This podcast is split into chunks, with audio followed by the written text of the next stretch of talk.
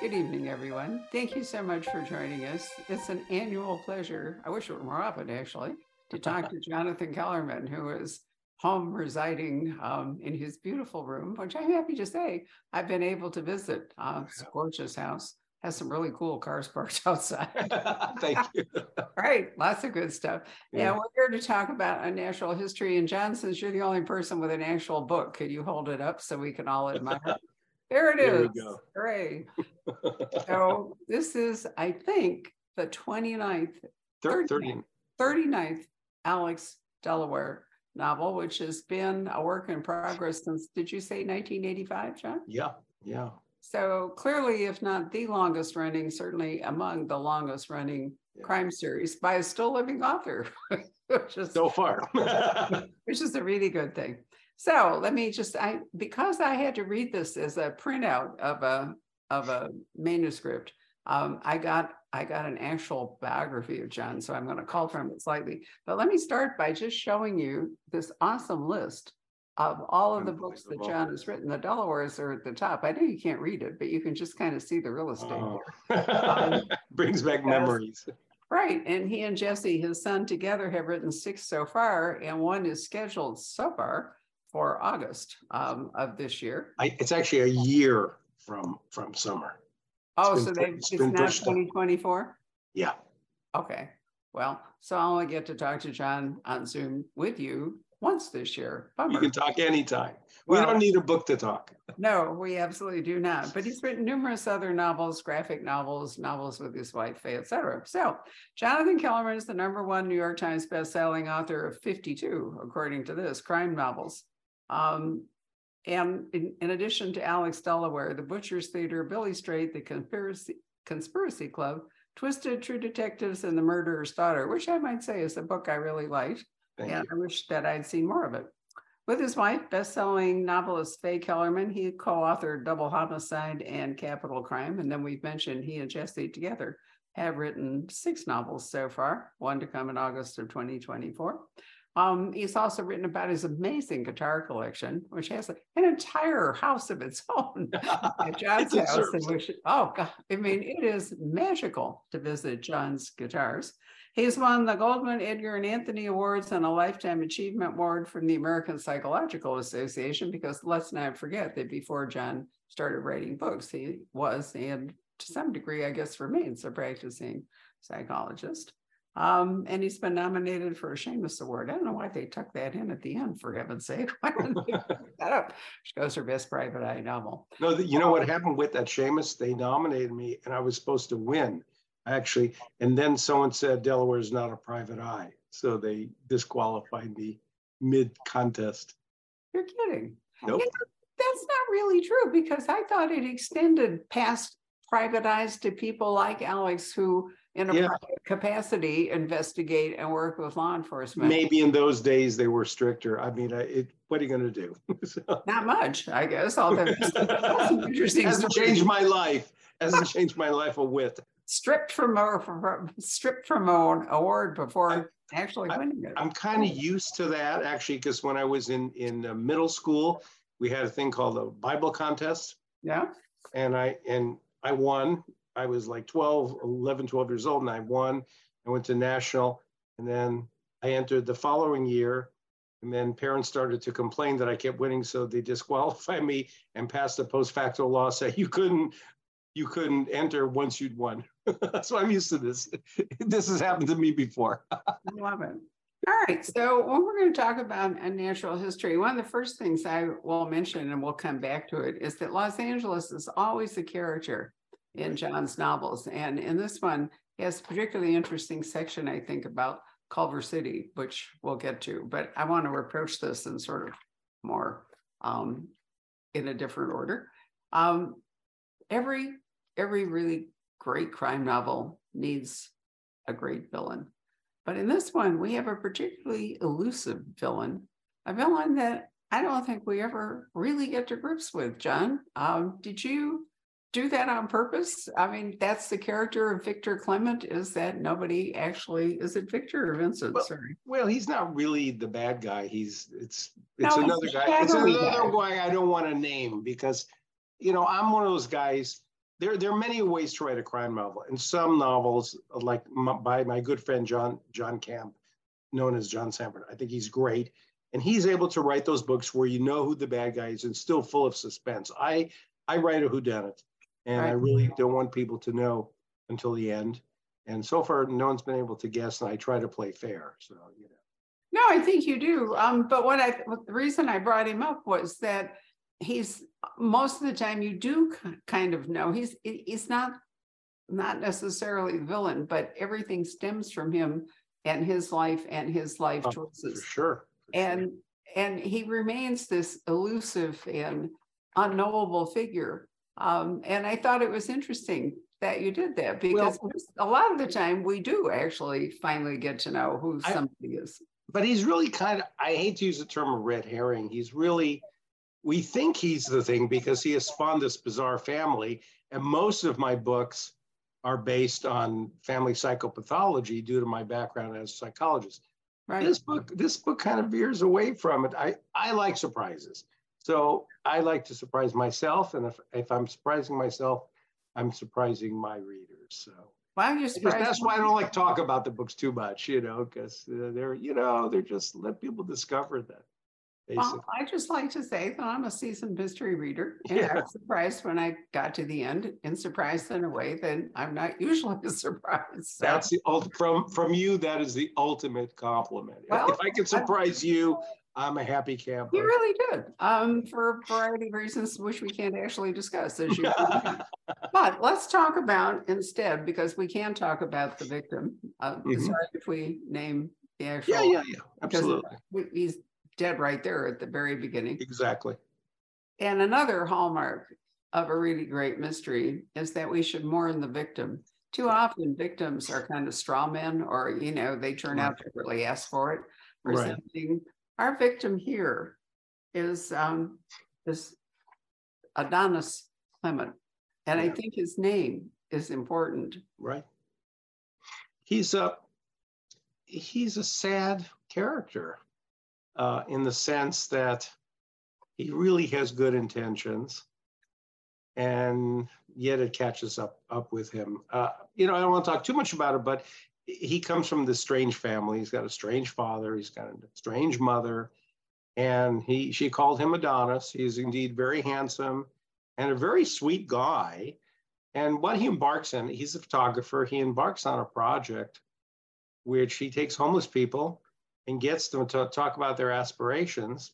Let's say one wants to be a doctor, one wants to be a pilot, and he gets to dress them up and photograph them in these aspirational type of costumes. Now the question is, we won't resolve, is he doing this just to exploit them, or does he really care about them, or somewhere in between? But it's dangerous territory.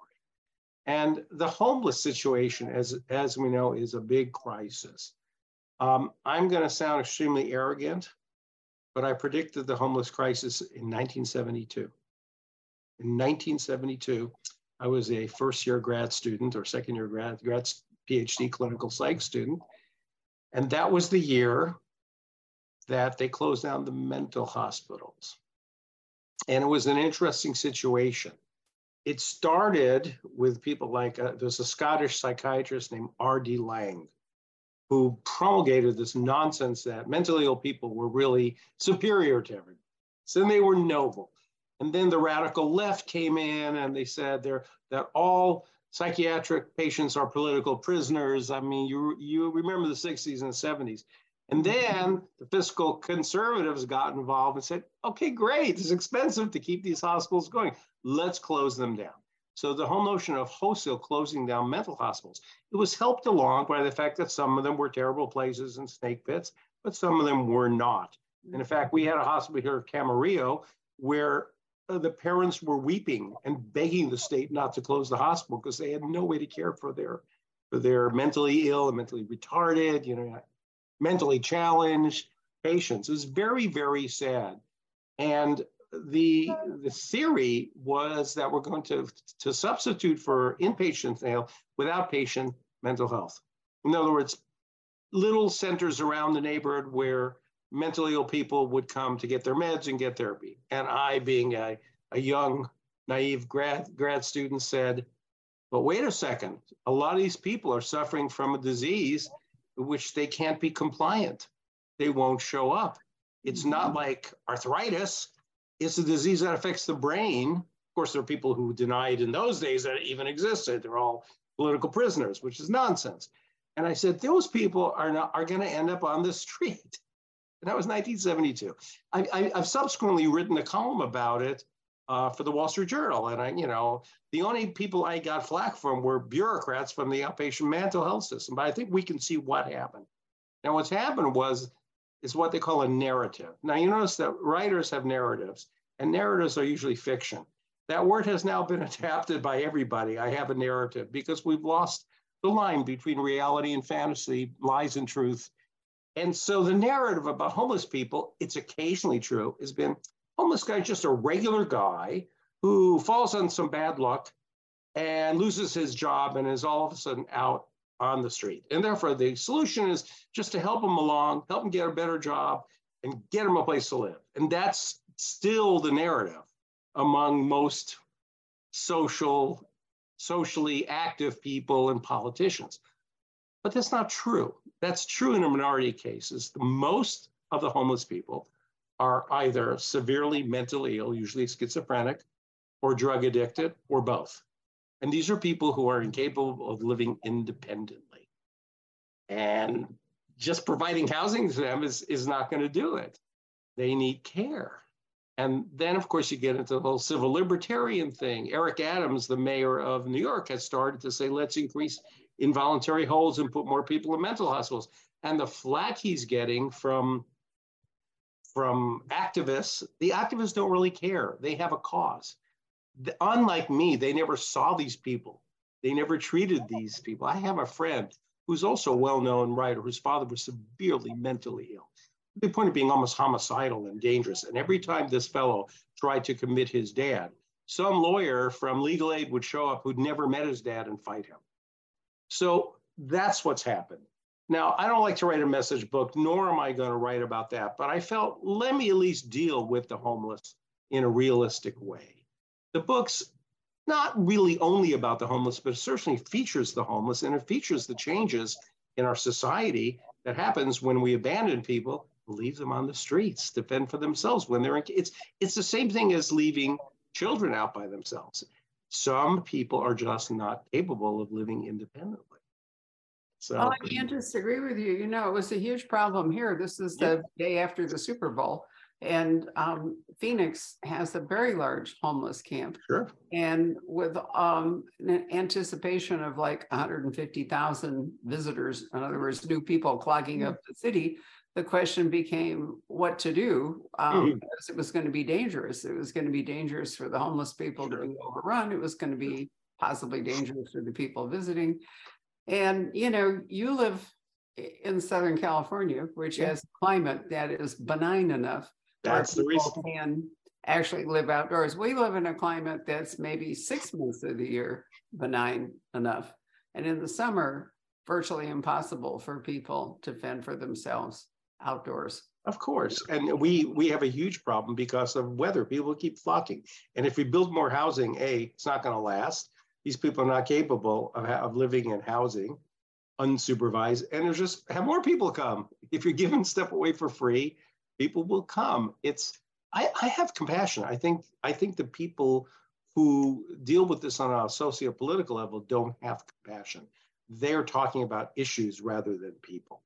As a clinician, I used to be a clinician. I know what it's like. I know how these people live, and they're suffering. And they're victimized, and sometimes they victimize others.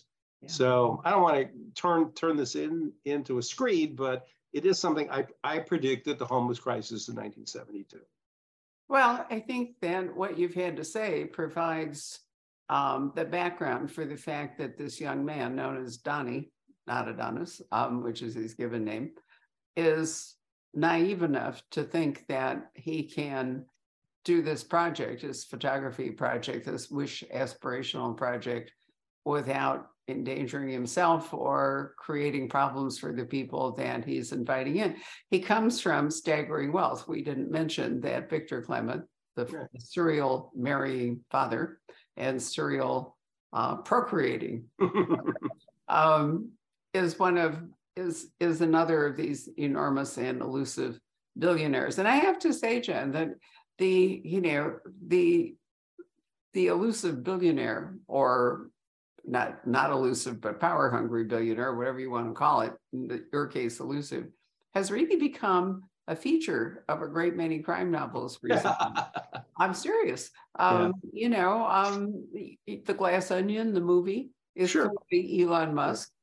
There's a book by Sean Doolittle coming out, which is in many ways a replica of The Glass Onion, again, Elon Musk. And basically what it's saying is that people with that kind of money, it's true that the rich are really different, but people with that kind of money are really, really different.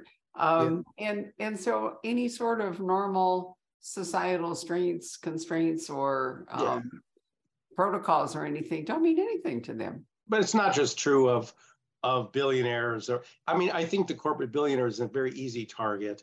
And you notice that Victor defies stereotypes. I work really hard to avoid cliches. I don't want to write about Elon Musk.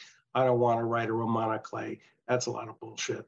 I want to make stuff up and create interesting characters. And one thing that I notice is, with the exception of some, even villains, I always develop a compassion for them as I'm writing about them. I always see their humanity. Yeah. Be it the bad guy, I always see something human in there. So they're not cardboard cutouts. They're real people, be they murderers, victims, in between, relatives. As I'm interested in people, and as I write the book, these people start talking to me. And I say, guess what I learned about him? Guess what I learned about her? So I think I try to avoid the cliche. I think the corporate billionaire is an easy target. But it's not just billionaires and Elon Musk, guys like that. No, and frankly, if Elon Musk was a left-winger, nobody would be doing this, but he's a right-winger. It's athletes, it's actors, it's movie stars, it's celebrities. When Beyonce had her baby at Lenox Hill, it kicked a whole bunch of other people off the maternity ward. It's anytime somebody's kowtowing to you because they want a piece of your fame, or they want to be able to say, I knew that famous person. So, fame could be malignant. I think you're judged. You're not judged by how you treat the people above you. You're really judged by how you treat the people below you. And I try to look at everybody as a human being. If I'm in a restaurant, someone's serving me food, I say, please, I say, thank you. I try to talk to them because they're not robots, they're people. I'm not saying I'm such a perfect guy. I'm sure I make mistakes, but to me, I look at the person who's serving me food the same way I look at the president. I'm just not impressed by any of that. I want to look at humanity in everybody. And that's what I try to do in my books. And that's what I try to do here, even with the homeless. I just gave you a screed on how I felt about it, but that doesn't mean when I'm portraying a homeless person, I don't portray them with sympathy, with humanity, and some are intelligent and some are not. All kinds of people. They are unfortunate. They have an unfortunate situation. I don't believe in ancillary characters. I don't believe in minor characters. I don't believe in it. Every time you're going to put a person in that book, even if they only appear for a paragraph, my philosophy is they have to matter. It could be a parking attendant. I do not throw people away. And it's the way I've written books for 40 years. And I think people appreciate it. There's a humanism there that they really, really appreciate. So that's what I try to do in all the books, certainly in this book. And you ask why I created this. I really never know what I'm doing. A book's a year-long process. Half of that year is spent planning it. I think I've talked to you about this before. Half of that year is planning and thinking and outlining. By the time you sit down, kind of think you know what you're doing. Of course you don't, because you changed a lot. And that's what I... Have we ever talked about the right brain and left brain aspect of writing novels? Am I going very much. Go ahead. Okay, so there's a whole concept of left brain and right brain. The guy who developed the concept, Robert Ornstein, who was a psychologist at Stanford, really regrets creating it because it's bullshit, okay? That's not the way it works. There's not like, I'm a left brain person, you're a right brain. There's two hemispheres of our brain. They're theoretically independent of one another, except for a little bunch of nerve fibers connecting them called the corpus callosum. The corpus callosum is a little bridge. And so there's interplay constantly. If you cut that, you end up with a person with two separate brains, where the right literally doesn't know what the left is doing. But this whole notion of, I'm a left brain person, I'm right brain. So writing novels is the best job in the world because it involves stereotypic left brain stuff, which is, and now I'm left-handed, so I could be anything. I mean, my things could be reversed. Left-handed could be left-right, they could be right-left, they could be mixed, I don't know. But a standard right-handed person, which is 91% of the population, you think of the left brain as the more rational thing. So writing a novel, grammar, spelling, structure, organization, typical left brain mathematical, you know, organizational. Right brain stuff, creativity, intuitive, making stuff up, fiction. So this wonderful job that I've been so privileged to have combines both constantly. And that's what I find. I have an outline where I think I've been so organized and I know where I'm going, and I've written a lot of books. And then once I sit down, it's totally different.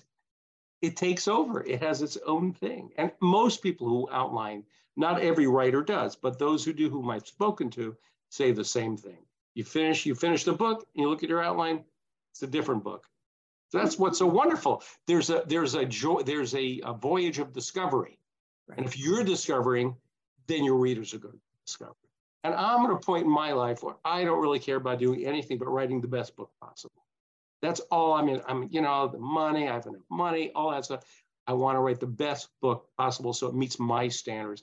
Hopefully, if it meets my standards, other people will appreciate it. And they won't, because if you write a series and you write a lot of books, there's always a danger of phoning it in. So I work very hard, given the confines of the Alex Delaware series, to make every book stand on its own, and each one being a little different. So that's the challenge. Whether I pull it off is not up to me. It's up to other people to say, but that's what I try to do. Well, and you do. And everybody, after all, reads a book differently. So, you know, every single person who reads the book brings their own left, right brain. 100%. Do it. So it's different. What I was trying to get to with Donnie is that because his father is fabulously wealthy, Donnie, who has some challenges of his own, does live in a kind of bubble, you know, because he has enough money to, he's not arrogant, he's not, you know, trying to, but he's naive because he hasn't really ever had to face true hardship. 100%, beautifully put, he's naive. Yeah, no, he is. And, you know, he really is a sweetheart. There's a very moving thing after he's dead when somebody very close to him talks about what kind of a person he was. And it's just, you know, makes you weep that we've lost him, because he was in his own way trying to do a really good thing. But because he's naive, he ventured into this territory that John was earlier talking about, where giving people an aspect, a bit of hope about maybe their life could be different, or they sort of touch wealth and see that life could be different, could be really dangerous, or it could have nothing whatsoever to do with what happened today. Exactly. You know, exactly. Exactly. But I really minded that he died. Thank you. Anyway, it was sad, but somebody's in a crime novel. Mostly people die. They do, and I do think that you gave him a really wonderful love interest. I won't go into it much, but she is an amazing character too. And I wonder, you know, she fights against so many kind of Hollywood stereotypes and so forth. Was she somebody you expected to be who she is, or did she develop as you wrote her? They always develop on their own. They develop on their own. I don't even plan it.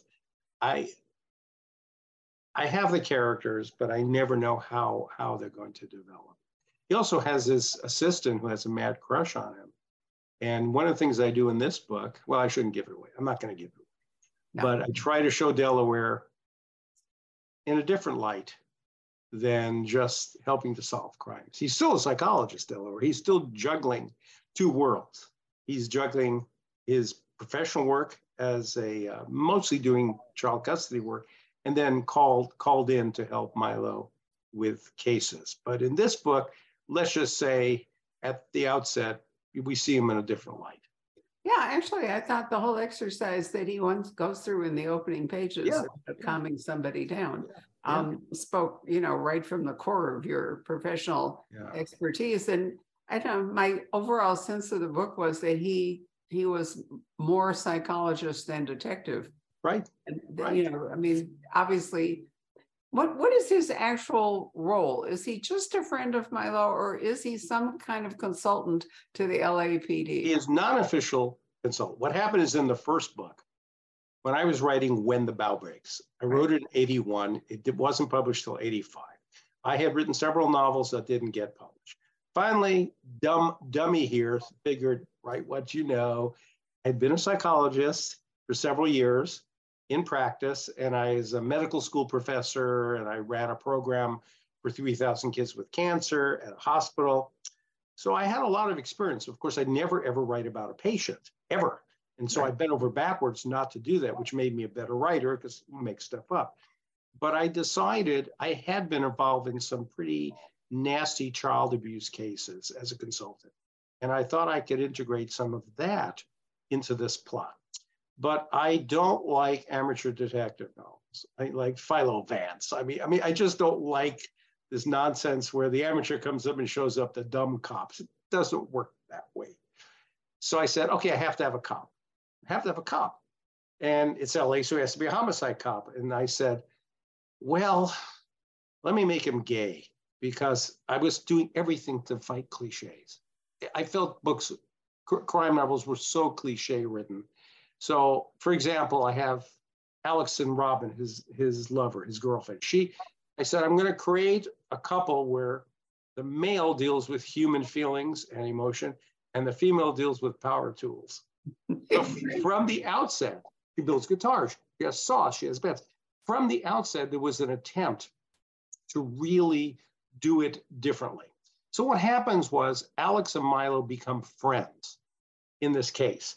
And it's an evolving relationship because Milo happens to be the cop on this case that Alex gets involved in. And then they develop this relationship, this straight man and a gay man. And I was just did an interview with a writer who's a gay writer, and he's talking about, and he's a young guy, he was talking about the fact that Milo's still his favorite gay character ever. And he's a young guy. I mean, he probably wasn't even alive when the books were started, but he quotes in this interview the original book where Alex is coming to grip. He's slightly homophobic. He's a little uncomfortable with it. So it's an evolving process, and they develop. So they become friends, and Milo sees this guy's a genius. The thing about Delaware, he's in a sense a Sherlockian character. What sets him apart is not profiling, which is, again, is a lot of nonsense. It is his powers of observation, his ability to see things in detail. Not in the gimmicky way you see in Sherlock Holmes of he tells you what cigar you smoke, but on a psychological level of looking at people, looking at behavior without necessarily analyzing them.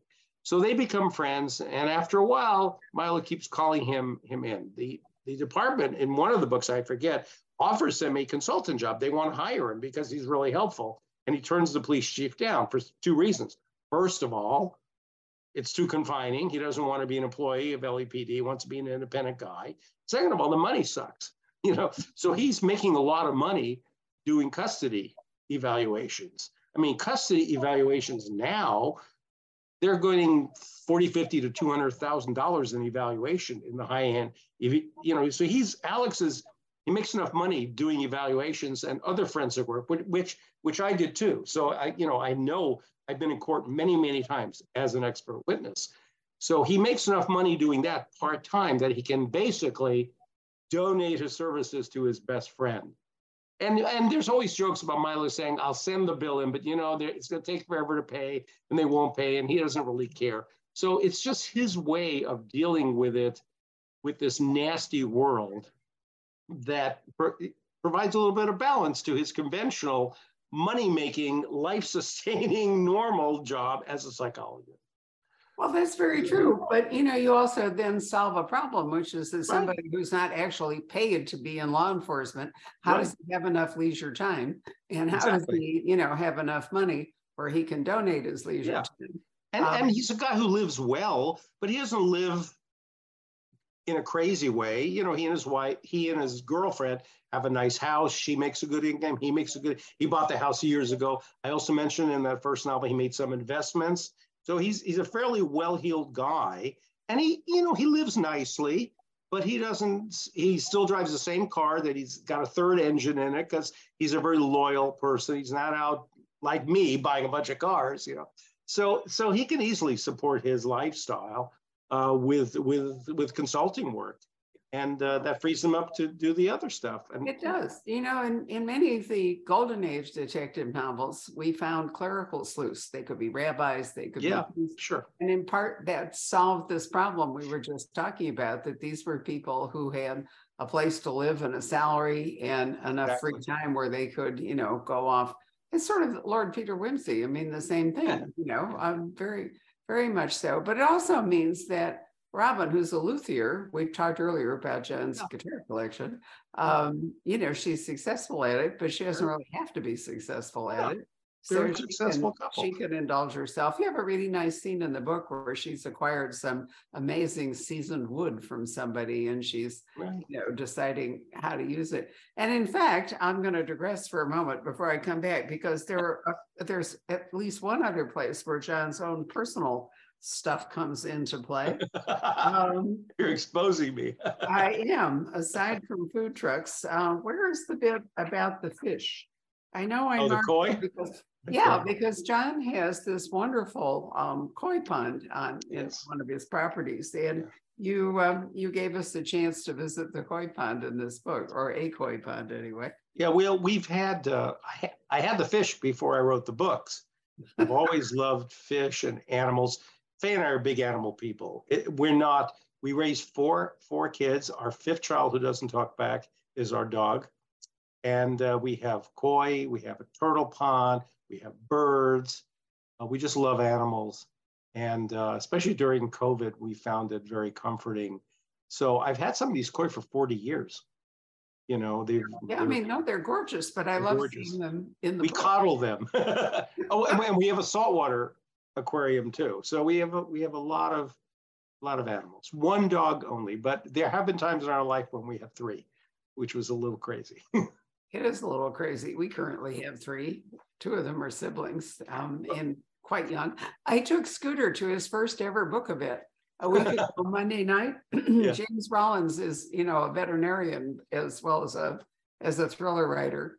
And he said to me, he really didn't care if Scooter misbehaved because, messy stuff with dogs. And I have to say my puppy was incredibly good. But I'll tell you, when we did it, was 92. We had just moved into this house. We had a new baby, and we were foolish enough to buy a third dog. And we had the most strange mix of dogs. We had a Papillon who weighed 7 pounds. We had a French Bulldog who weighed about 27. And then we had a 150-pound Cane Corso, which is a Sicilian Mastiff.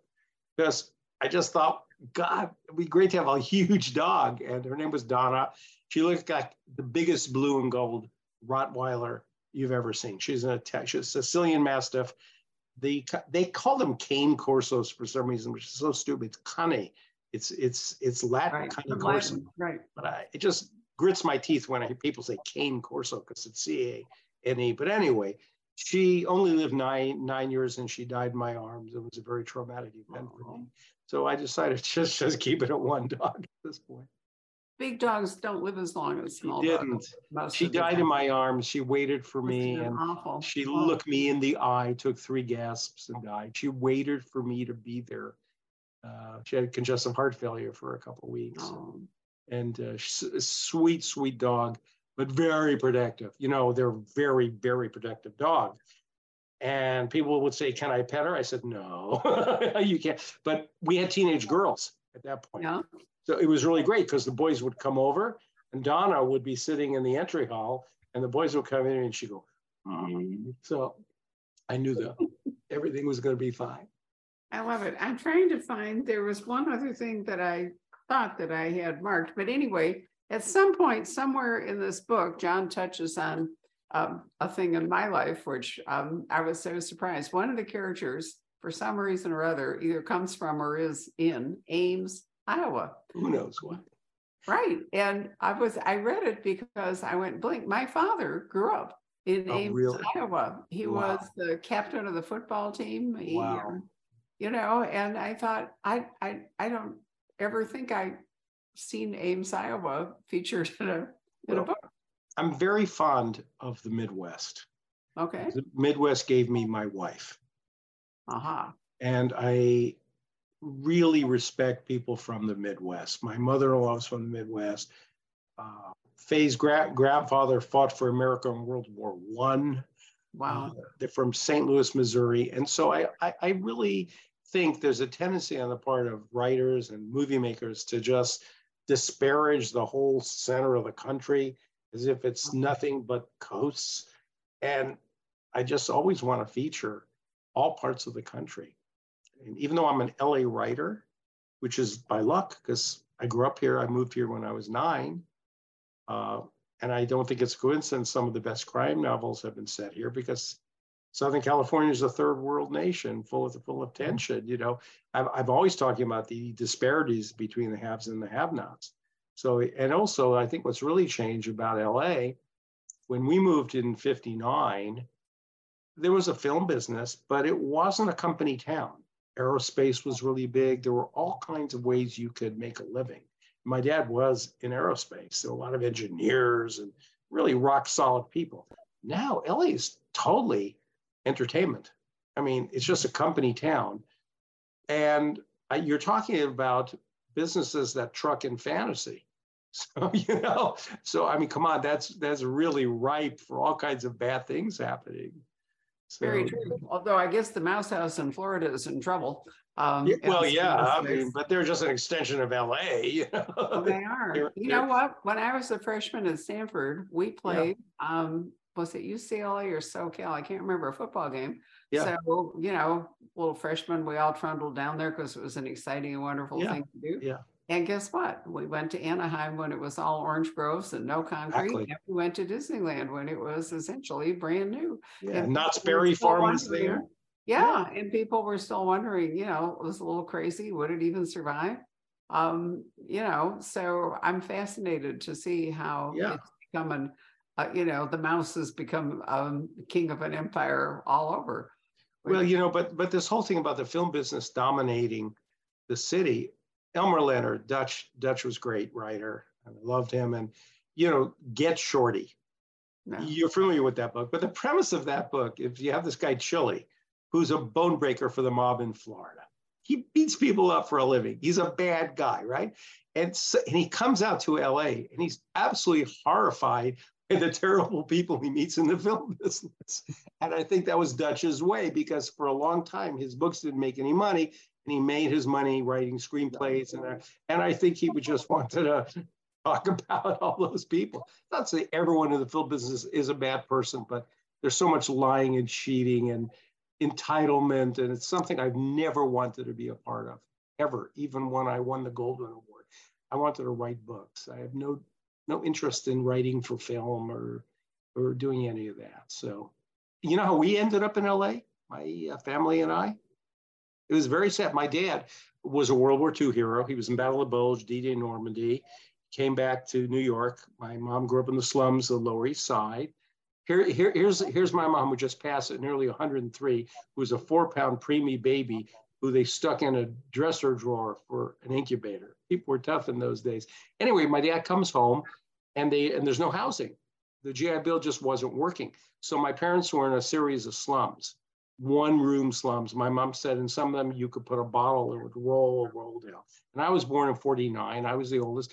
And my mom said I shared a room with them.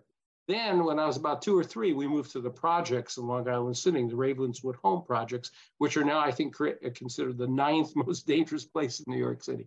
But in those days, it was a decent place. And finally, my parents, who neither of whom had ever lived in a house, bought this tiny little 900 square foot place in Queens, in Bayside, Queens. And my dad was a handy guy. He could build patios and screened-in porches, a tiny little place. It was on a block of identical homes, like tract homes. And I used to go to the wrong house, and the neighbor would bring me home. Anyway, they condemned it for the Clearview Expressway. So my dad says, to hell with this, moving to California. So that's why we spontaneously, in the middle of the year in January, we moved to LA with no plans and no housing and a budget of $35 a week. And we lived in a motel because nobody would rent to a family with three kids. And I remember the motel, the Ranch Hotel on Pico, kind of where Fox Studio is now. It had like a cactus neon sign and a cowboy, and it had a swimming pool, which was awesome. Finally, they got a little apartment, but LA was different in those days. Yeah, I knew it was. When I came to visit you and drove down Wilshire, I could hardly, I last saw Wilshire Boulevard in like 1959 or something. Yeah. I couldn't believe it. It's just a long glass canyon. LA used to be a place where if you stepped off a curb, a car would stop for you if you're a pedestrian. And we were amazed by that coming from New York City. They don't do that. Now it's not true. It's just not true. People are not nice. They will flip you off, and they will not, even if you have the right of way. Something happened to the city that made it meaner. I'm not sure what it is. Well, I worry about Phoenix and Scottsdale. It didn't help. The Super Bowl probably brought even more people in. But I'm from the Midwest, John. I'm from, I was born in Winnetka, which is part of Chicago. Suburb. And for a long, long time here in Phoenix and in Scottsdale, huge numbers of people were from the Midwest who came for the winter. They came from Minnesota. They came from Easterners tended to go to Florida. Midwesterners came to Arizona. But, all of that is really changing. And there were a lot of Midwestern values here. And now I see that it's becoming much more like Southern California.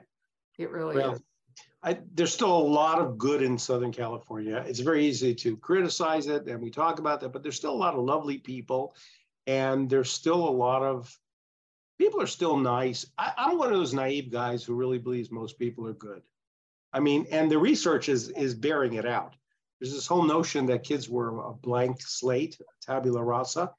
There's a wonderful thing called Babies on Netflix. It's actually based on research, and they show that even little babies at a young age are altruistic. Wonderful. It's wonderful to see. Yeah. Sorry, go ahead. Oh, no, go ahead. No, I was going to change the subject. Yeah, go ahead.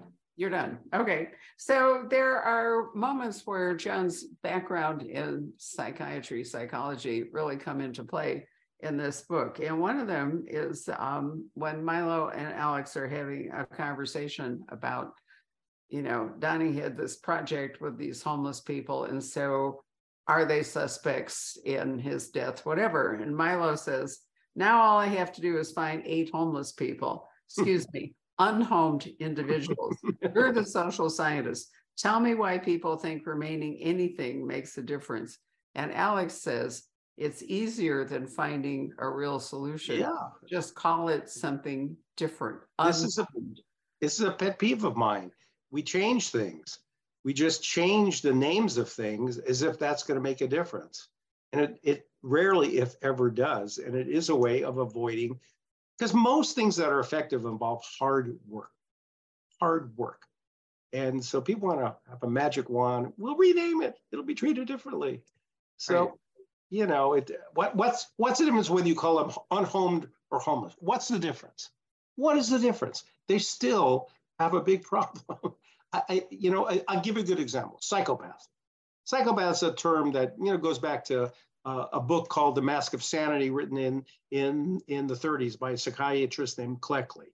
Psychopath, and it was basically we know what a psychopath. A lot of people don't, but it's they're bad people. It's not a mental illness. It's a personality quirk where they don't have empathy and they can be cruel, blah, blah, blah. Then politically, people said, well, society, so let's call them sociopaths. But it's the same thing. And yet you'll have ignorant people trying to differentiate psychopath versus sociopath. It's the same thing. We just renamed it. Now the American Psychiatric Association calls them antisocial personality. And we keep renaming it, but it's the same thing. I like psychopath. And I stick with it, and because the guy who knows more about it is a psychologist named Robert Hare, and he calls them psychopaths. So we just rename things. We do. No, there's no question about it. So Donnie, who aspiration. He's a photographer, and he, you know, aspires to be better known, do good work, the whole bit. Even he has all this money, but somehow maybe 10 years ago, he had sort of a successful show. So he's grasping for some project that he can do that will be significant.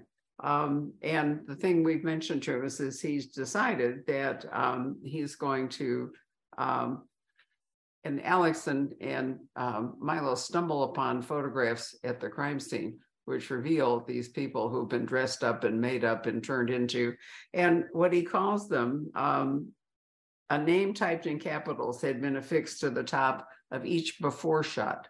In other words, the unhomed individual that was brought in for this project. Each after shot was tagged with a single sentence wish summary. Right. So part of what Donnie did was to try to figure out what these people would like to be if everything had gone their way. Did they want to be a surgeon? Did they want to be a ballerina? Did they want whatever? And that's, of course, where, you know, he was naive in thinking that there wasn't danger and even unkindness, I think. And I think his intentions are pure. They are. His intentions are pure, but he just is, as you say, he's a babe in the woods to some extent. But this tendency to, you know, to rename things, I'm going back to these Idaho murders, you know, and I wrote a book called Savage Spawn, which is a nonfiction book about violent kids back in the 90s at the invitation of Random House, a Library of Contemporary Thought. And there's a section in there where I call them schizoid psychopaths, and I use the Unabomber as an example. And it's basically a psychopath who went, because some psychopaths are very charming, they're very charismatic. A lot of politicians, I won't name names, but yes, charisma is one of these days I'm going to write a book called Charisma, because charisma is really malignant. Okay, it's very superficial, but they're very charming, and some of them, and in fact, the more intelligent the psychopath, less likely they are to use violence, because violence is a very ineffective mechanism for getting what you want. But then there's what we used to call schizoids. Schizoids are loners, people who can't relate to other people. And then there's the schizoid psychopath. So it's like the Unabomber. He likes to sit in a cabin by himself and just kill people for the fun of it. And when I heard about these Idaho murders, I'm not going to pontificate about a guy I've never met, but some of what I'm hearing about Kohmeyer is starting to evoke that in me. You know, a guy who really had trouble relating to people, but is also cruel and callous. Now, maybe he's innocent, I won't say anything, but that's the chord it struck with me. So, yes, no, I felt the same way, actually, reading about him. I the minute that he was actually enrolled in whatever the course he was taking, that's it. This is the guy. So relating to what we were talking about names, when trying to get to grips with one character in the book, you say, when it came to blank, the internet did what it always does when facts are lacking, substituted random guesswork, borderline libel, and paranoid nonsense. And again, I think you are so right that, you know, everybody has a platform now. It used to be that a lot of these people were muzzled, or their range was like one other person, but now, you know, and so rather than trying to, the lack of, you know, daily newspapers, the lack of investigative reporting that is edited and responsible, we get all this wacko stuff all the time. Yeah. Again, it's just, it's applying terms. Beautifully put. I mean, it's led to the degradation of our political dialogue. Mm-hmm. Most people are not extremists. Most people are not extreme. If you speak to most people, and they're kind of close together, you know, even if you look at politics in America in the 80s, Republicans and Democrats, there wasn't that much separating them. Now, because of the internet, as you say, if you wanted to pontificate, you had to take a soapbox and go in the park and scream and yell. Nobody would hear you anyway. Now, every crazy person, every idiot, every psychopath can get on the internet and spout stuff, and 1 million people are going to follow. And the news cycle has changed from 24 hours to 24 seconds. It's all clickbait. Well, it is clickbait, unfortunately, and I don't care how many algorithms they devise. All of this stuff leaks out all the time, and then you have somebody like Elon Musk, who we've mentioned again, who thinks that just letting it all run out there is better for everybody. I won't even go there. But the thing is that because of the clickbait thing, the so-called conventional papers are now imitating that, and so their standards of journalism have fallen too. So it's really pretty sad what's happened. It really is. And unfortunately, the crazier people get all the attention. Kari Lake here, Donald Trump in Florida, because they are super clickbait, you know, they keep getting. So let's talk one more example of Alex's training comes in very early in the book when somebody is having a meltdown. And I really love the way you sort of sum it up. When you say she was ready to wind down. Seriously, Alex, what feels bad about anxiety is loss of control. Anything that restores control can help. So you gave her permission to freak out. I didn't fight it, or order her to relax. Sounds like reverse psych to me. If I'd have tried it, the whole damn thing would probably have gone south. And then you mentioned that an aftermath of an adrenaline OD is that people hit a fatigue wall soon, and that is a good time to question them. But I like the whole sequence that Alex and this woman who has discovered the body and is totally freaking out, how he brings her back in ways that I think that most of us wouldn't think of, that we would have in fact done the wrong thing rather than, tell her to relax. Right. No substitute. Not what she needed to hear. No substitute for clinical experience. I dealt with it for years. What's the worst thing anyone wants to hear when they're tense? Relax.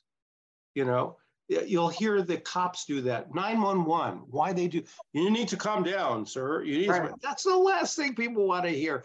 They're upset for a reason, but we keep doing it to make ourselves feel better because we are not happy when someone else is anxious. Yeah, no, it's our coping mechanism. It's like a baby crying. We want the baby to shut up and go to sleep. Absolutely, but it's our coping mechanism. Exactly, it's all selfish. It's all selfishness. It really annoys me when I hear that someone say, you need to calm down. That's not going to calm somebody. Well, if for nothing else, if you read this book, it will give you instant instruction on how to deal with somebody having a meltdown. Yeah, it's true. The final thing I've said that we would come back and talk about Culver City. And here's what John has to say. Lots of traffic, the new Culver City. During Prohibition days, the town had been a corrupt oasis for bootleggers, with local cops notifying the criminals in advance of raids. 4 decades later, the town settled in as a sleepy adjunct to the southernmost tip of West LA. Now it was hipster central, housing cruel-looking knife-edge buildings that clogged the business district from Venice Boulevard to Jefferson, home bases for streaming services, software giants, game developers, and the kind of startups that hatch 19-year-old moguls. All that also brought the enterprises that sprouted on islands of youthful affluence, gourmet food trucks, bars pretending to be dives. I love that one. Yeah. The latest thing, cafes, mandatory nods to organic, vegan, sustainable, and any other trendoid deemed virtuous. And I thought, didn't Raymond Chandler write about Culver City? He sure did. And it was, if I remember right, it was indeed that place you first mentioned. And now, 100%. Now it's hipster central. It's changed. I mean, it was so corrupt. Everything that you just read is true, but for years Culver City was this conservative, blue-collar, white-collar little bedroom community that nothing ever happened. And then because land was a lot cheaper than in West LA, Google moved there and Apple moved there. They're all there. They've changed it totally. But they get involved in crazy things. For example, we go back to the homeless. They had a lot of homeless people living on the sidewalks in Culver City, right? Blocking the sidewalk so people couldn't walk.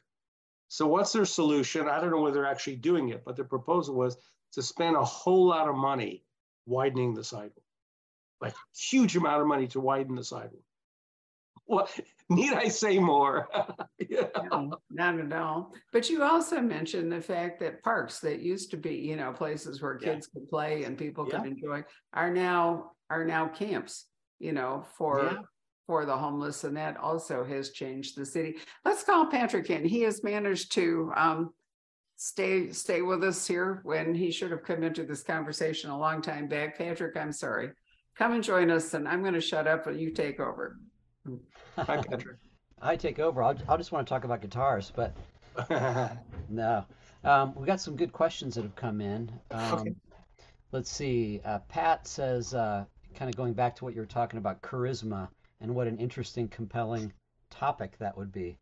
Would that be a possible title of a book for? It might be. I might have time to do it because I think it's a very negative thing because it's superficial by nature, and it can be used in a very bad way. Right. Let's see here. There was a question here. Okay, Daniel wants to know, your background is in child psychology, as is Alex. Is Milo's character based upon anyone you have known in the past? As a fan, I should probably know this. No. Whole cloth. I can't tell you when the books first came out, how many people came out and said, I know who that's based on. I totally, like everyone else, I invent them in my head. I really, because I was a psychologist and I was so restricted by confidentiality, it forced me just to, and first of all, that's the fun of writing fiction. People don't understand that we people who write fiction, I've talked to Dean Kuntz about this and Stephen King, we just love making stuff up. So no, he's out of whole cloth. Let's see.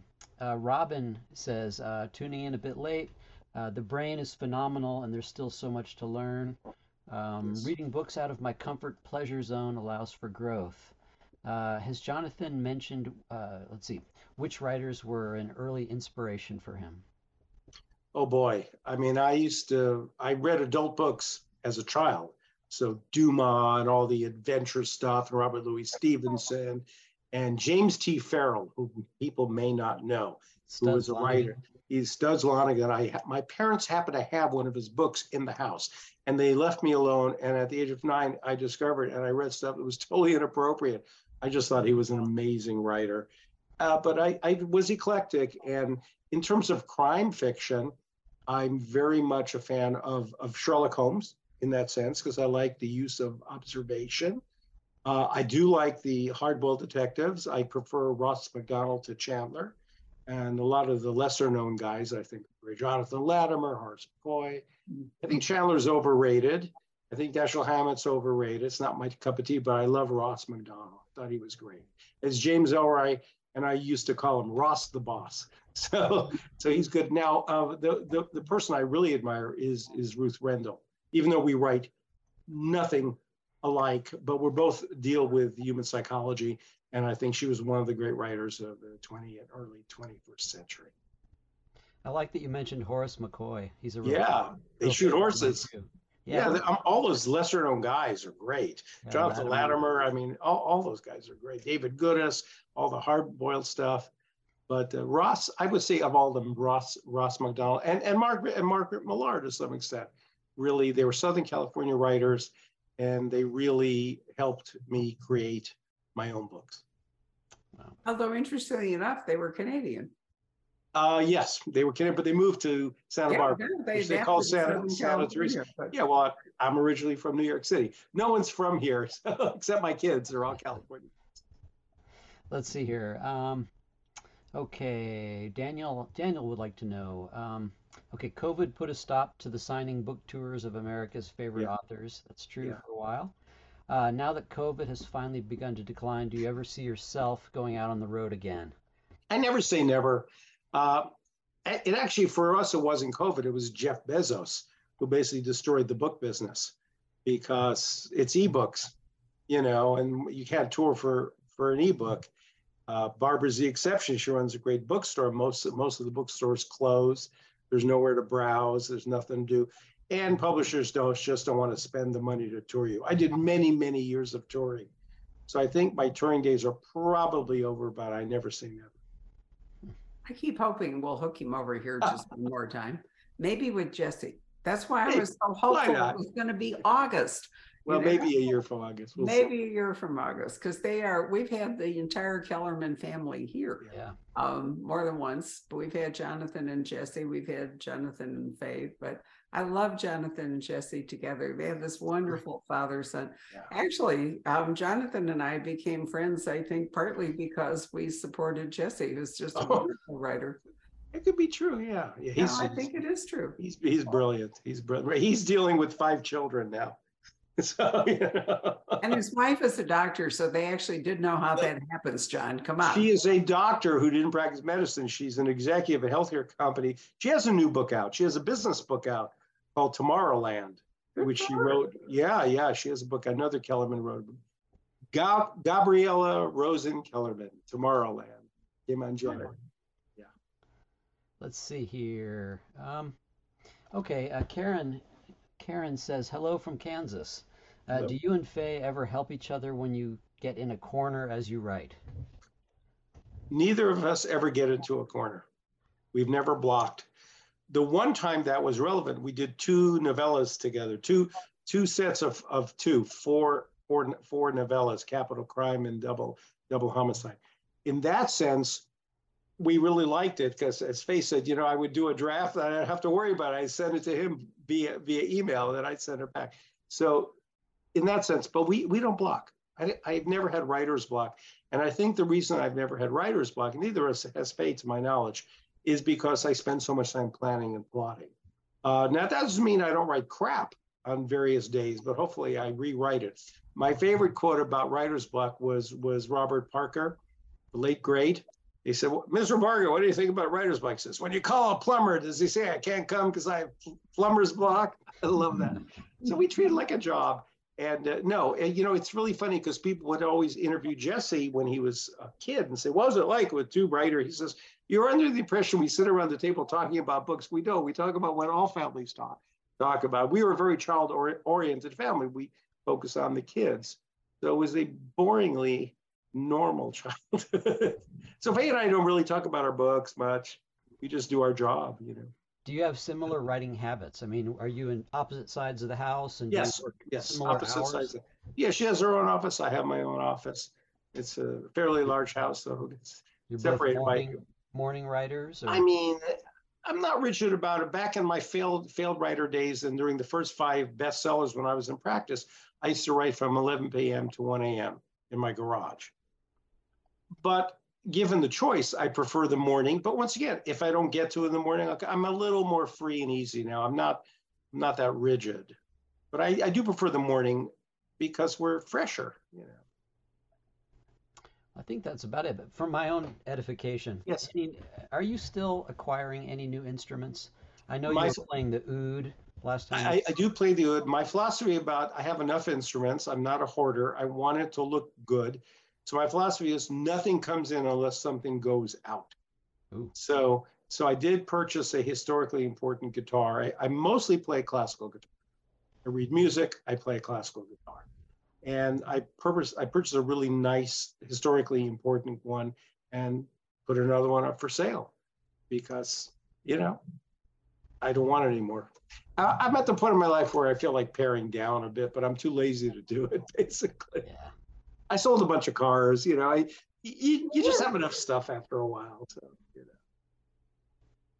I'm mostly concentrating on playing music rather than acquiring instruments. I can see what looks like some nice national resonators over there. Yeah, it's my collection of nationals there. Nice. I have them here because they don't need humidification because they're made out of metal. Right. Hmm? Yes. Still there. That was my beautiful wife telling me to come for dinner. So, I think that means we probably have talked long enough, but it's always so much fun, and I never know our conversations with John are going, which makes it even more fun. It's great to see you. Next time you're in LA, you got to come by. Well, again. I'll talk to you about Passover. We've talked about that before. I told you that once in my life, I think that I and my wonderful Jewish husband should experience Passover. So maybe we'll do that this year. I think it would be fun. It would be fun. We'll talk about it. Right. Okay. Well, thank you everybody for watching us. This will become a podcast, and the video here on Facebook and on YouTube will stay up forever. So if you know anyone that has couldn't join us now but would like to watch it, they're certainly welcome to. John has signed copies of the book. Hold up the book. You still got the book? There it is. Our copies should be with us any moment. Actually, I thought they came today. And they officially go on sale tomorrow, so perhaps that is the day that we will have them. But do grab one before we sell out.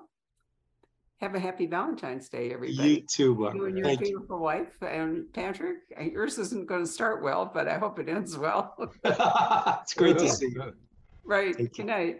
Good night. Hello. We hope you're enjoying our programs and podcasts with authors. We'd like to expand them, and your help would be appreciated. Please make a donation at poisonedpenfoundation.org. 100% of the proceeds will go to help connect authors with readers in this difficult time. Thank you.